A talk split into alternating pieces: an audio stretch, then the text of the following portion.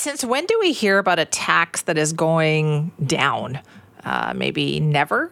You've heard, of course, about the empty homes tax. This was launched in Vancouver back in 2017. The idea was that it would discourage homes being left empty instead of being rented out. Now, the original percentage here was 3%, but it was scheduled to go up to 5% for 2023. But now it turns out that Vancouver City Council is getting ready to vote on perhaps reversing that increase and keeping it instead at 3%. Joining us now is Lisa Dominato, ABC City Councilor, to talk more about this. Thank you so much for being here. Good morning, Simi. Thanks for having me on. Well, what do you think of this idea? Should it still stay at 3%? Yeah, you know, I've taken a really close look at the staff report, and, and I agree with staff. Um, the current rate is 3%, as you noted in your opening. And what they're recommending at this time is that we retain that rate. Uh, 5% was a proposal uh, from last term that hadn't been implemented. And some of the rationale uh, coming from staff, which was done in consultation with Ernst & Young uh, Consultancy, was around uh, some of the risk that as you escalate um, that tax rate, that you could end up in a spike in false declarations, uh, which at the end of the day um, you don't want to see. We actually want to see uh, people declare and, and pay the tax if need be. But if we see a rise in false declarations, then there's a need for more audit resources and uh, it becomes more complicated. Whereas what we've seen to date is that um, the rate currently has been effective. And in fact, We've seen uh, fewer uh, properties uh, retained as vacant and uh, more housing being returned to the market under this scheme. Do we know how much money the empty homes tax generates? Yes. So um, since 2017, it's roughly been 115 million. Uh, we estimate in the 2023 budget uh, 44 million. Uh, so that'll be based on the 2022 uh, declaration year. I think we have to remember to the point you made earlier is that this was really to uh, return empty or underutilized properties to the market for long term homes. It was never intended as a revenue generation. Right. I was just thinking, though, that's a lot of money $44 million that people are willing to pay. And so your concern is that if you hike the tax and make that price more, people become less willing to pay. Yes, correct. So the assessment from staff is that you see a higher risk of those false declarations and people, basically tax evasion, uh, which then requires more resources to audit, follow up. Uh, and I think we have to also remember that um, the regulatory landscape has changed since the city brought in the empty homes tax. Um, we now have a provincial vacancy tax uh, uh, that is set at 2% for foreign owners and 0.5% for Canadian citizens and permanent residents and a two year ban on foreign ownership in metropolitan, areas like Metro Vancouver. So that, that landscape has changed.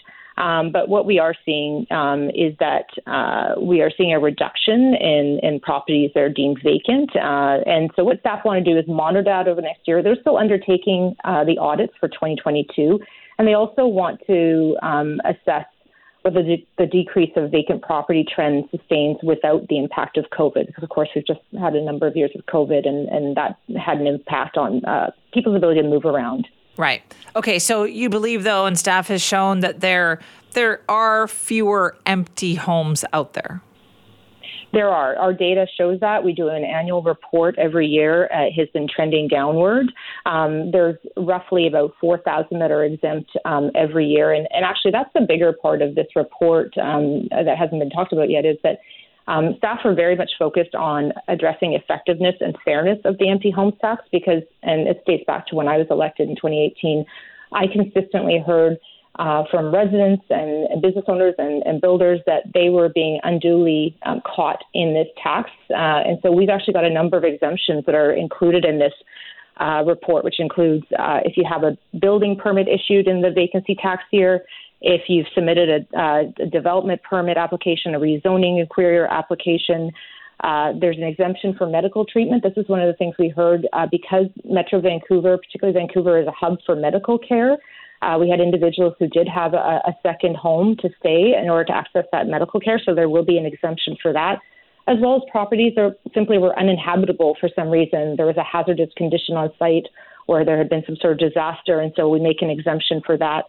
And finally, um, we heard from builders that we we're imposing the empty homes tax on standing inventory, so brand new buildings that had, and homes that had never been lived in. So there will be an exemption for that as well. So um, this is about ensuring um, effectiveness, fairness, and transparency of the empty homes tax and responding to feedback that we've had over the last number of years. Yeah, you bring up some good points there because we've certainly heard this as well, right? Is that sometimes it was capturing situations that perhaps were not anticipated. Were, was there a concern perhaps that it was becoming a little too bureaucratic? Absolutely. Um, we heard that from individuals who got caught in red tape. Uh, we had people who, for example, might have been out of the country. They missed the notice. Maybe they're elderly, didn't know about it when the tax was first implemented. It was new for people. They weren't aware of it. Uh, and so certainly it is to address that. And we're also trying to streamline our audit process. We've heard from a number of residents that while they understand the need for an audit system, um, they'd like to see it, it simplified um, because it does require quite a bit of paperwork to to demonstrate and prove that either you live in your home or that you're renting it out long term. And so our staff are being responsive to that. And I think that's a really important part of, of this report is we've listened, we've heard, and we're taking steps to address some of those challenges and issues that have been surfaced. Right. So now that we are moving past the pandemic and people are starting to kind of move around again, do we have enough, do you think, deterrence in place then to prevent more empty homes from popping up?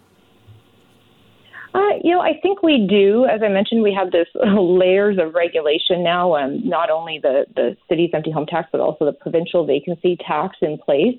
Uh, we have increased our audits as well, so that number has increased. And uh, but certainly, it's something we need to continue to monitor. Uh, it's uh, been an effective tool, um, and we'll see what the outcome is of the 2022 audits later this year.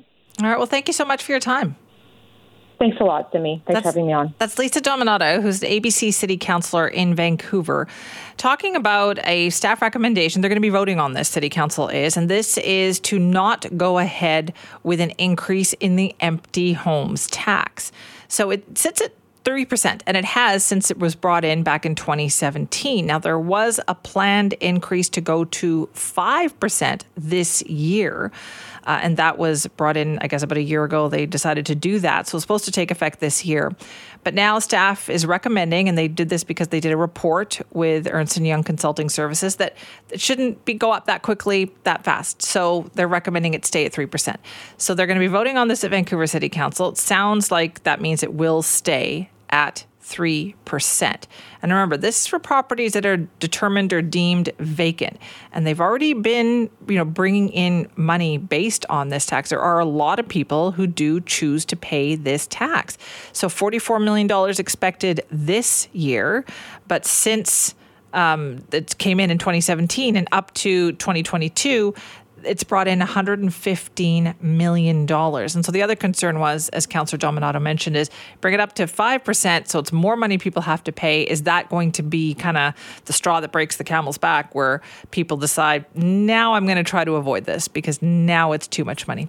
So it's interesting. So what do you think, right? Keep it at 3%? Should it go up to 5%? Uh, there are still quite a few empty homes out there, clearly, from the number of people who are paying this thing. You let me know your thoughts on that. Simi at CKNW com.